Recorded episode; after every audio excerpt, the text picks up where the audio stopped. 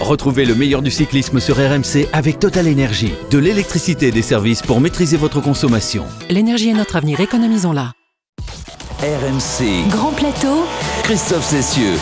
Salut à tous, si vous aviez encore euh, quelques doutes quant à l'identité du patron du Tour 2021, eh ils se sont définitivement envolés dans les pentes du col du Porté où pour la première fois de sa jeune carrière, Tadej Pogacar s'est imposé en jaune dans une étape du Tour de France, une grande étape de montagne. Pogacar vainqueur mais Pogacar pas aussi dominateur que les jours précédents. Vingegaard et Carapace ont réussi à s'accrocher à la roue du Slovène. Trois hommes qui se sont livrés un véritable combat de boxe dans la montée du col. Si la victoire finale de Pogacar ne fait plus aucun doute, en revanche, la place de Dauphin est loin d'être acquise. Vingegaard, Carapace et Uran, qui a perdu deux places au classement mais reste à portée des deux autres, devront tout donner demain pour espérer monter sur le podium du Tour. Quel sera le Dauphin de Maître Pogacar? Nous ouvrons le débat dans un instant dans la partie de Manivelle. Et les Français dans tout ça, me direz-vous? Eh bien, ils nous ont fait plaisir, notamment Godu, quatrième de l'étape, qui monte en puissance en cette fin de tour. Le problème, c'est qu'il ne lui reste plus qu'une carte à jouer pour décrocher une victoire d'étape, carte qu'il jouera demain dans la montée vers l'Uzardiden. Et puis notre rétro-poussette du jour sera consacrée ce soir à Pedro Delgado, premier vainqueur dans les pentes de l'Uzardiden. C'était en 85, trois ans avant de s'imposer euh, sur les Champs-Élysées avec le maillot jaune. L'équipe de Grand Plateau récupère doucement hein, de ce très beau combat de boxe que nous euh, de combat de boxe pardon que nous ont livré Pogacar, Vingegaard et Carapace. Cyril Guimard était dans les cordes, mais il a récupéré. Salut Cyril. Oui, bonjour, dans les cordes, mais dans les cordes, ça ne veut pas dire qu'on prend les coups. On les évite et après, on peut en remettre une. Voilà. eh bien, c'est ce qui s'est passé euh, sur les sept derniers kilomètres, quand même. Ça a ah duré un moment. Ah oui, grosse, grosse bataille, Jérôme. Est-ce que tu avais envie, quand tu les voyais se bagarrer comme ça, d'être dans la bataille avec eux? Ou pas du tout. Moi, j'aurais observé ça de, très loin. J'aurais fait, j'aurais fait l'arbitre comme d'habitude. Non, non, c'était vraiment une très belle montée, mais c'est vrai que j'aurais pas aimé être sur le vélo. Et puis Pierre-Yves Leroux, euh, lui, n'était pas sur le vélo non plus, mais il s'est euh, égosillé, hein, parce qu'on s'est régalé quand même, Pierre-Yves. Oui, comme un coq, un poids coq. Euh, effectivement, on s'est régalé. Mais il n'y a pas eu de cocorico aujourd'hui pour un 14 juillet, malheureusement. C'est un Slovène qui l'a emporté. La bagarre a donc, duré de, longues minutes dans ce terrible col du porté. Bataille entre les trois cadors du Tour 2021. Une âpre bataille remportée par le patron, Tadej Pogacar. Bonjour à tous, bienvenue sur la route du Tour de France pour cette 17e étape de la Grande Boucle. Nous sommes toujours dans les Pyrénées. 31 km encore à parcourir sur cette étape et le coureur de l'équipe Cofidis, Anthony Perez, qui possède 15 secondes d'avance sur Dorian Godon, 1 euh, minute sur Anthony Turgis et 3 minutes 45 sur le groupe Maillot Jaune. Voir Saint-Lary et mourir, c'est ça que tu crains pour les deux hommes de tête. Mais non, il faut y croire, Christophe. Des Français sont devant pour ce 14 juillet, Anthony Perez et Dorian Godon. et voilà l'attaque de Tadej Pogacar. La voilà l'attaque avec Sepkus qui souffle sur les côtés. Vingegaard est bien dans la roue. La sélection est en train de se faire avec Ben O'Connor également qui tient Rigoberto Urán également à l'instant. Où Carapace difficulté. Attaque, ah, attaque de Tadej Pogacar à nouveau euh, sur Vingegaard. Vingegaard qui suit. Oh, Tadej Pogacar qui balance le guidon de gauche à droite. C'est très souple. Les bras sont très souples pour Tadej Pogacar. C'est beaucoup moins souple pour Richard Carapace derrière. Mais, ça tient pour le moment. Tiens, la voilà l'attaque de Richard Carapace. Et voilà, on vous l'avait dit, on s'en doutait. Cette fois, Tadej Pogacar va revenir. Oh bah dites donc, Carapace, il en a encore sous, sous la pédale. C'est parti, le sprint final pour la victoire d'étape avec l'accélération de Tadej Pogacar. Carapace ne peut rien faire, il se retourne, il a déjà pris 5 mètres. il va aller l'emporter. Vingegaard pour la deuxième position. Tadej Pogacar remporte l'étape ici au col du Portet devant Vingegaard, le maillot jaune, la victoire d'étape et le maillot blanc. Carapace fera troisième. RMC, Grand Plateau. Oh, tu m'as fatigué, Pierre-Yves, là. J'en peux bah, plus. C'est dur, hein, les montées. faut y aller, hein, c'était du hors catégorie. voilà, quelle bagarre, messieurs. Hein, quelle bagarre. On espérait évidemment euh, que la bataille pour le classement général se, déroule dans les pentes de ce col du, du Porté. Elle a eu lieu. Euh, elle n'a pas donné lieu à de gros écarts, finalement, à l'arrivée, parce que Pogacar s'impose, certes, mais les deux autres se sont accrochés à, la roue du Slovène, Cyril. Oui, c'est la première fois dans, dans ce Oui, il y, a eu un, il y a eu un vrai combat un combat de boxe, on peut l'appeler comme ça, puisque euh, c'était attaque sur contre-attaque. et les trois coureurs étaient très proches les uns des autres. On pensait que Carapace était peut-être à la, à, la rupture, sauf qu'à un moment, euh, ses adversaires et même nous, on, a commencé à se poser des questions et si les belles dents qu'il montrait n'étaient pas tout simplement euh, du bluff. Et puis effectivement, il en a mis une, mais lorsqu'on est arrivé, alors il faut signaler quand même que la bagarre a commencé à 7 km du sommet, ça fait très longtemps que ça n'est pas arrivé. Et à aucun moment euh, les trois hommes ont réussi à se, à, à se lâcher les uns les autres. Et à l'arrivée, il doit y avoir 3 euh, secondes ou, ou 4 secondes. Alors c'est vrai qu'il n'y a pas d'écart au classement général beaucoup plus important. Il y a eu les bonifications. Mais euh, ce qu'on peut dire, c'est qu'il y a quand même trois coureurs qui sont très proches les uns des autres et que quelque part, l'écart de Pogachar par rapport à ces, à ces deux adversaires ne reflète pas exactement la vraie différence. Mmh. Pogachar n'a pas lâché ses rivaux, euh, Jérôme.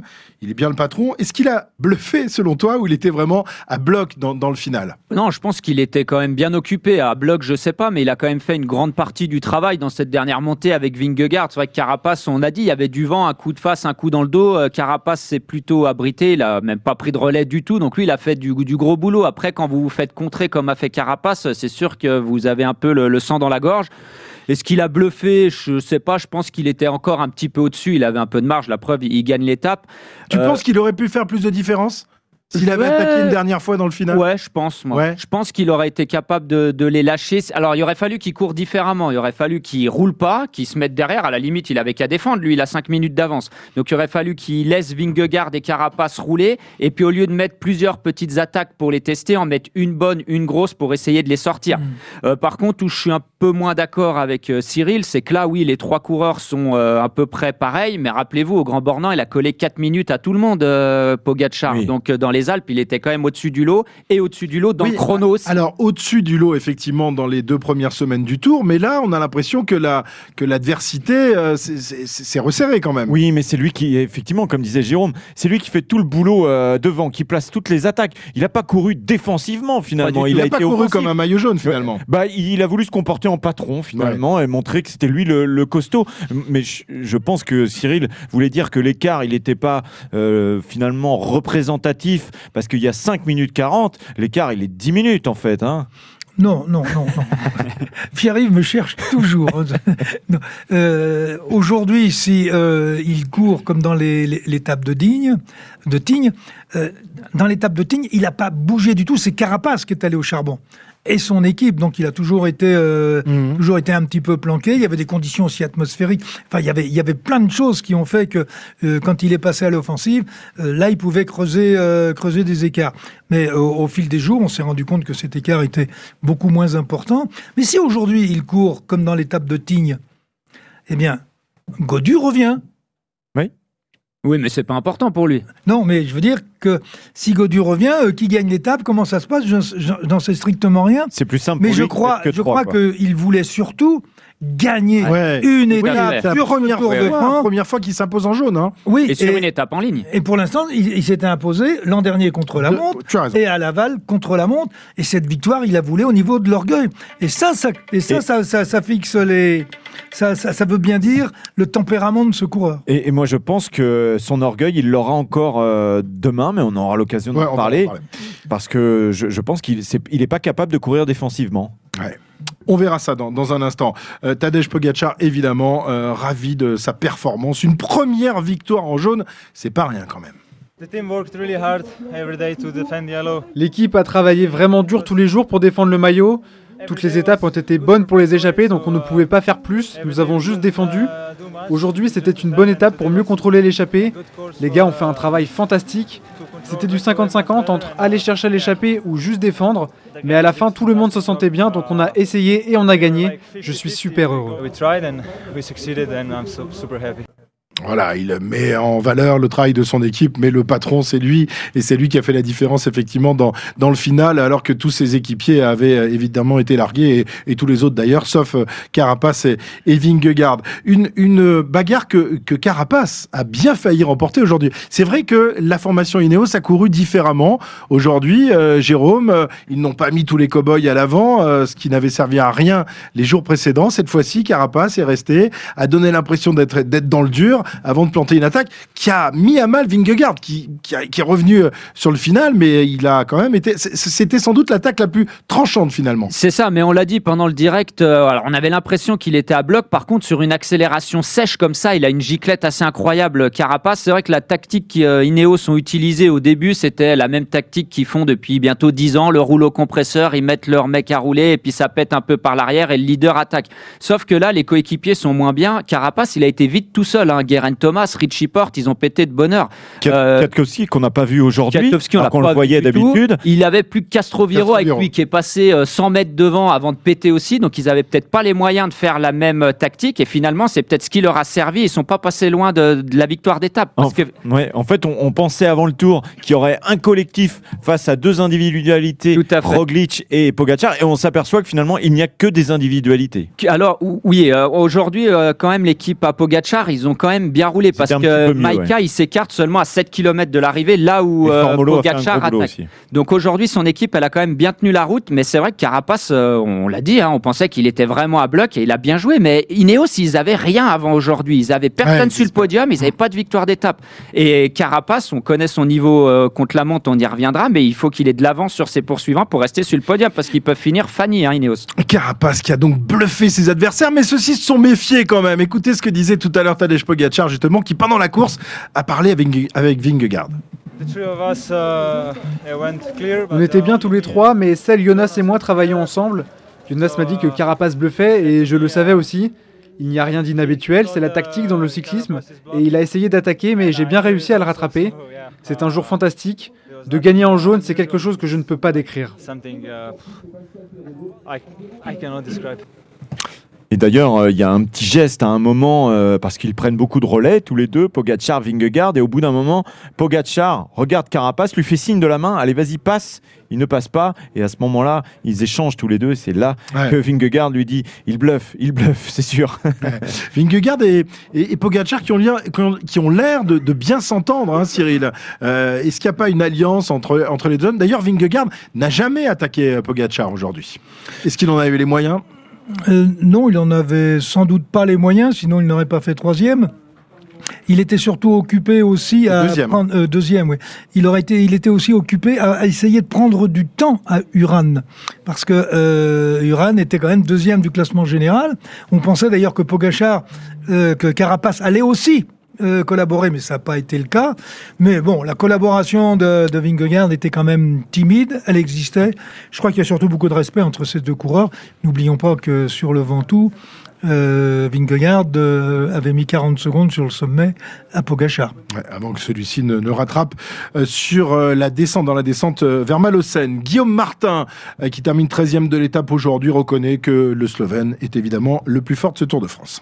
On avait l'impression en deuxième semaine qu'il avait un petit, un petit coup de moins bien, mais a priori c'est bienvenu. Je pense qu'il avait à cœur de, l'emporter avec le maillot jaune et sur l'une des plus belles euh, étapes du tour. Et euh, il est peut-être bien parti pour euh, refaire le grand chelem comme l'an dernier avec aussi le, maillot à poids, parce que indubitablement c'est le, le, plus fort de la course. Voilà, effectivement, maillot jaune, maillot blanc, peut-être maillot à poids. Il est deuxième désormais du, classement euh, du meilleur grimpeur, hein, Pierre-Yves. Ça s'est complètement euh, resserré et effectivement, euh, il est revenu à la deuxième place, parce qu'il y a beaucoup de points à prendre sur les étapes où il y a un, final au sommet, en plus avec des hors catégories, ce qui fait que Wood voit vraiment la concurrence toute proche. Michael Woods, Nairo Quintana, Wood Van Aert et Tadej Pogacar se tiennent en, en 14 points. Donc on devrait avoir une bagarre formidable euh, demain. La dernière bataille, bataille hein, oui. après il y aura plus de montagne, on sera Mais il y a encore 60 euh, points, les eh oui, 62 même, je crois. Beaucoup de points donc demain. Alors si Bogachar est le patron, en revanche le suspense est donc total pour le podium final et notamment pour la deuxième place. Alors qui sera le dauphin de Pogachar sur les champs dimanche prochain? Faites vos jeux, rien ne va plus. Voici la partie de Manivelle. RMC. La partie de Manivelle. Et on a donc changé de dauphin, puisque Vingegaard est désormais devant euh, Uran, qui a chuté de deux places aujourd'hui, mais il reste quand même placé à 1,38 de, de Vingegaard et 1,34 de Carapace. Euh, messieurs, qui a la plus belle tête, non pas de vainqueur, mais de dauphin, selon vous? Cyril ben, moi, je pense euh, à Vingegaard, compte tenu de la performance qu'il a réalisée sur le contre-la-montre à Laval. Ça me paraît être, Troisième. ça me paraît être l'homme de la situation. Jérôme Pareil. Vingegaard. Pareil que Cyril. La plus belle tête de dauphin. Alors, Pierre-Yves, il y a l'étape de demain, évidemment, mais il y aura aussi celle qui décidera du podium. Ce sera samedi, le chrono de Saint-Émilion, que l'on espère évidemment être un grand cru. Tu t'es penché justement sur les stades de, de ces trois prétendants au rôle de dauphin. Oui, avec des garçons qui ont de la bouteille et d'autres qui sont un peu plus verts, euh, si on veut rester dans la thématique, euh, car on a là euh, trois générations différentes de coureurs. Rigoberto Urán, 34 ans, saison 16 saisons professionnelles. Richard Carapace, 28 ans, 6 saisons pro. Et Jonas Vingegaard, 24 ans, 3 saisons pro seulement. Vous le disiez, dans le chrono de changer Laval, qui était à peu près sur la même distance que ce qu'on va avoir samedi, Vingegaard avait terminé troisième. Uran était à 41 secondes de Vingegaard et Carapace à 36 secondes de Uran. Au Tour du Pays Basque, sur 14 km, Vingegaard avait pris 10 euh, secondes à Pogacar ce jour-là et il avait gagné 27 secondes sur Carapace. Donc il est vraiment au-dessus des deux euh, garçons dans les dernières confrontations. Et dans le match Uran-Carapace, c'est toujours le Colombien qui s'est imposé sur l'Équatorien, sauf une seule fois sur neuf confrontations. Et c'était il y a cinq semaines sur le Tour de Suisse. La première étape était également un chrono sur le plat de 11 km, trois fois moins que samedi hein, quand même. Mais Uran avait perdu 15 secondes sur Carapace. Donc le bilan, si l'étape de demain ne bouscule pas la hiérarchie, c'est que Vingegaard devrait effectivement conserver sa deuxième place, mais que pour monter sur la boîte, sur les champs, le match risque d'être serré samedi dans les vignes du Bordelais. Petit avantage quand même à Carapace. Alors on s'avance un peu là parce qu'il y a quand même une dernière étape de montagne et pas n'importe laquelle. Jérôme, demain avec euh, l'ascension du Tourmalet et puis évidemment euh, la montée finale vers, vers Luzardiden.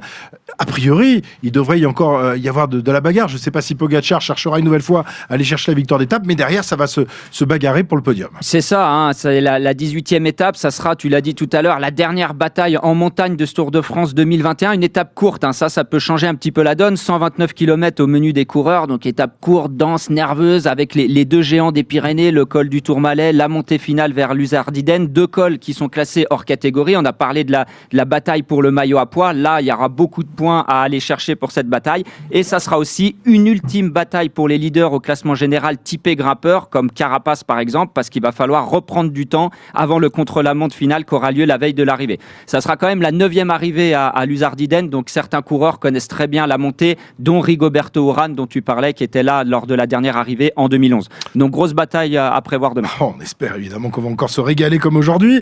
Euh, cette étape, ce sera aussi la dernière occasion pour David Godu de remporter une étape tant espérée. Le leader de la groupe AMA FDJ qui progresse de jour en jour. Il se classe quatrième euh, de l'étape. Il est à sa place aujourd'hui, Cyril, c'est-à-dire en dessous des, des cadors, mais euh, parmi les meilleurs euh, montagnards, les meilleurs grimpeurs de ce Tour de France? Oui, il est, il à sa place. Il a eu quelques soucis, bien sûr, de santé. Euh, on en a déjà longuement parlé. Euh, depuis de, trois jours, on va dire depuis l'étape de repos, il est revenu à son meilleur niveau. On l'a vu hier où il est passé pas très loin de la gagne. Il a fait quelques petites erreurs de, de stratégie, mais bon, ça fait aussi partie de la course. Aujourd'hui, il n'a pas fait de faute, puisqu'au moment où la castagne est partie, à 7 km de l'arrivée, lorsqu'il y a eu cette attaque de Pogachar, le groupe a explosé. Ils étaient encore à peu près une, douzaine, 12-14. Et là, il a carrément laissé filer. Il s'est mis à son train à lui et il a fait une course contre la monte jusqu'au sommet. Il est revenu chercher le groupe, le groupe Uran et O'Connor. Il les a déposés. il vient chercher une quatrième place à 1 minute 20 euh, ou une, 19, euh, on peut dire qu'il est à sa place, mais que euh, l'écart est encore important quand même il lui manque encore une petite marche pour être euh, au niveau des, des cadors? Alors au niveau des, trois qu'on a vus devant aujourd'hui, ouais, même une, bonne petite marche, mais euh, je pense qu'aujourd'hui on a vraiment retrouvé le, David Godu à son niveau parmi les meilleurs des autres, si j'ose dire. Il y a vraiment les trois qui sont au-dessus du lot et lui il est là derrière. Sa place, elle doit normalement être sur ce tour sans ses problèmes euh, gastriques dont on a parlé, entre la 4-5e place et la 8e place à mon avis sur un tour comme ça. Il y en a trois au-dessus du lot, lui il est derrière. On fera aussi le bilan après le contre-la-montre parce c'est aussi son point faible et là il peut perdre eh du temps. beaucoup de temps. Mais il est dans ce noyau juste après les trois autres là, donc il fait partie des meilleurs des autres. Et ce soir il reste 11e au classement général. Hein. Pierre-Yves il est assez loin et assez loin notamment de la 9e place de Martin euh, qui est le premier français. Oui, on aurait pu espérer euh, effectivement qu'il regrappille euh, quelques places et qu'il arrive à, à, rentrer dans ce top 10 avec cette belle quatrième place. Malheureusement, il reste 11e à 15 minutes 42 du leader, mais surtout à presque 3 minutes, un petit petit peu moins de 3 minutes de payer au Bilbao qui est dixième, qui a fait aussi une, belle course. Donc ce sera compliqué de rentrer dans le top 10. David Godu qui, comme les autres, devra donc avoir récupéré les efforts du jour pour espérer remporter cette étape et flamber dans le Tourmalet, euh, ce fameux col pyrénéen qui lui rappelle de très beaux souvenirs. Il y a l'arrivée à l'Uzardiden, il y a le Tourmalet avant, le Tourmalet c'était chargé d'histoire et, maintenant chargé de souvenirs aussi pour l'équipe, donc euh, même si c'est pas le même côté, c'est un col que, j'apprécie, il fait partie de mon histoire aussi, c'est mon premier col que j'ai monté quand j'étais gamin. Donc voilà, j'ai déjà la tête tournée à demain, j'espère euh, aller récupérer au maximum et, et cap sur demain. Il a retrouvé le sourire quand même euh, aujourd'hui. D'ailleurs, il s'est arrêté au, micro de, Romain Cluzel tout à l'heure. Et, voilà, on sent que le moral est revenu en même temps que les jambes. C'est ça, bah, ça va souvent ensemble hein, d'ailleurs. Quand, les jambes suivent pas, le moral suit pas trop. Euh, plus la météo d'hier euh, capricieuse. Et on sait, hier il avait les jambes pour aller gagner. Il a fait des petites erreurs et je pense qu'il s'en voulait. Aujourd'hui, il a retrouvé les jambes. Il sait qu'il lui reste une belle étape. Le moral revient aussi. Et puis il l'a dit, hein, le Tourmalet c'est un col qu'il aime bien. L'Uzardiden aussi. je pense que l'étape de demain lui convient presque mieux que celle d'aujourd'hui. La montée vers l'Uzardiden, escaladée, figurez-vous, et tu le disais tout à l'heure Jérôme, à neuf reprises dans l'histoire du Tour. La première fois, c'était en 1985 avec la victoire d'un certain Pedro Delgado qui, trois ans plus tard, construira sur les mêmes pentes de l'Uzardiden sa victoire dans le Tour de France. Perico Delgado, le célèbre maillot auquel Pierre Amiche s'intéresse aujourd'hui dans la rétro-poussette. Zandvoort, en Hollande, que se déroule le championnat du monde de cyclisme. RMC. André Darrigade est le plus rapide au sprint. La rétro-poussette. Bienvenue en France, où François Mitterrand vient d'être réélu, où la Renault 19 vient d'être lancée par le constructeur aux losanges, et où l'Hexagone a dansé tout le printemps sur Sabrina. Et si une partie des Français pleure la disparition de Pierre Desproges, L'été et le Tour 1988 s'annoncent malgré tout radieux. Déjà, parce que le parcours donne une chance à tout le monde. Il y a autant de contre-la-montre que d'étapes de montagne. 4 chronos pour 4 arrivées au sommet. Et il y a même une étape où le Tour pourrait basculer. Un contre-la-montre en montagne, la 13e étape entre Grenoble et Villard-de-Lans. 38 km d'efforts solitaires qui semblent sourire au tricolore. Radieux aussi parce que les Français se présentent en favoris. Les deux derniers vainqueurs du Tour de France sont absents Stephen Roche, qui a un genou en vrac, et Greg LeMond, qui a eu un grave accident de chasse. Personne n'est même capable de dire s'il va remonter un jour sur un vélo. Alors les favoris se nomment Fignon et surtout Jeff Bernard. Mais Bernard a quitté l'équipe de Cyril Guimard tout comme les frères Madio, Gaillan, Poisson et au départ à Pornichet, eh bien c'est une ambiance digne d'un western entre les équipes tricolores. Seulement, la rivalité tourne court. Sur les neuf premières étapes, aucun succès tricolore, ni pour les coureurs, ni pour les équipes. Jusqu'au succès de Simon, qui sauve enfin l'honneur des Bleus. Il a bien mérité sa ah combativité. Mais que sur la fin de course, il ait disposé d'autant de réserves pour devenir, là je ne crois pas me hasarder, le premier Français à remporter une étape dans ce 75e tour et à prendre peut-être le maillot jaune comme son frère Pascal l'avait fait il y a quelques années lors de la première victoire de Laurent Fignon sur le Tour de France. 2 minutes 18, 2-10 environ donc pour Boer avec les bonifications. Il n'y en a pas sur la ligne même, c'est en cours de route que Jérôme Simon les a. Stop sur la ligne. Victoire du Français Jérôme Simon. Et derrière, plus rien. À Morzine, les Français sont battus et Fignon abattu. Il ne repart pas le lendemain. À l'Alpe d'Huez, les Français sont humiliés. Bernard craque dès le premier col dans la Madeleine. Abadi seul en tête, lui se crache dans la descente. Et sur le glandon, Delgado attaque. Seul Roux arrive à le suivre. À l'arrivée, le Hollandais l'emporte. Mais c'est bien Delgado qui a fait le grand coup de ce tour. Que ce soit surtout la ville de Bordeaux qui réservait aux Hollandais les gerbes des victoires, eh bien, Steven Rose, vainqueur de plusieurs classiques, ici sur la ligne, vainqueur de cette euh, douzième étape, Morzine l'Alpe d'Huez, deuxième Tonis, l'équipier de Roux, troisième Delgado, nous sommes à 4 km de l'arrivée avec Jean-François Bernard et il a, il a d'ores et déjà euh, plus de 15 ou 16 minutes de retard. Hein. Ah oui, beaucoup plus que ça. Bernard n'est plus dans le coup. Et au soir de cette étape, le directeur sportif de Delgado, Echavarri en personne, n'y va pas par quatre chemins. 15 ans qu'un Espagnol n'a pas gagné la grande boucle. Alors, il supplique. J'espère maintenant que tous les groupes espagnols comprendront qu'il sera très important pour notre cyclisme que l'un d'entre nous remporte le Tour de France et que Pedro, est l'unique à pouvoir le faire. La preuve, dès le lendemain, sur le chrono alpestre. Delgado est déjà sur la côte d'arrivée. Oh, terrible cette performance. Premier Delgado, meilleur temps que Jean-François Bernard. 44 secondes d'écart à l'avantage de Pedro Delgado sur Jean-François Bernard, pourtant complètement retrouvé aujourd'hui. Malgré ce sursaut d'orgueil, Jeff Bernard n'y arrivera pas. Et sur ce tour, rien n'est épargné aux Français. Même quand ils peuvent enfin gagner, c'est la catastrophe. Vous ne pouvez pas rester indifférent à l'incident tragicomique survenu cet après-midi à l'arrivée de la 14e étape. Dans le dernier col, trois hommes sont en tête. Le français Bouvatier, l'écossais Millard et l'italien Girotto. À 250 mètres, c'est l'erreur, fatale. Le français se trompe de direction, continue tout droit au lieu de tourner, emmenant Millard dans son sillage. Girotto, lui, ne se pose pas de questions. Il passe de la troisième place à la première, franchit la ligne d'arrivée en tête, souverain, sans même un regard pour ceux qui lui ont donné la victoire. Cette cocasserie est vite oubliée. Delgado est largement au-dessus de ses adversaires. Bernard abandonne, Fignon n'est plus là, Motet jette l'éponge, Millard se retire. L'Espagnol a course gagnée. Mais un événement incongru, inconnu, inattendu frappe le tour.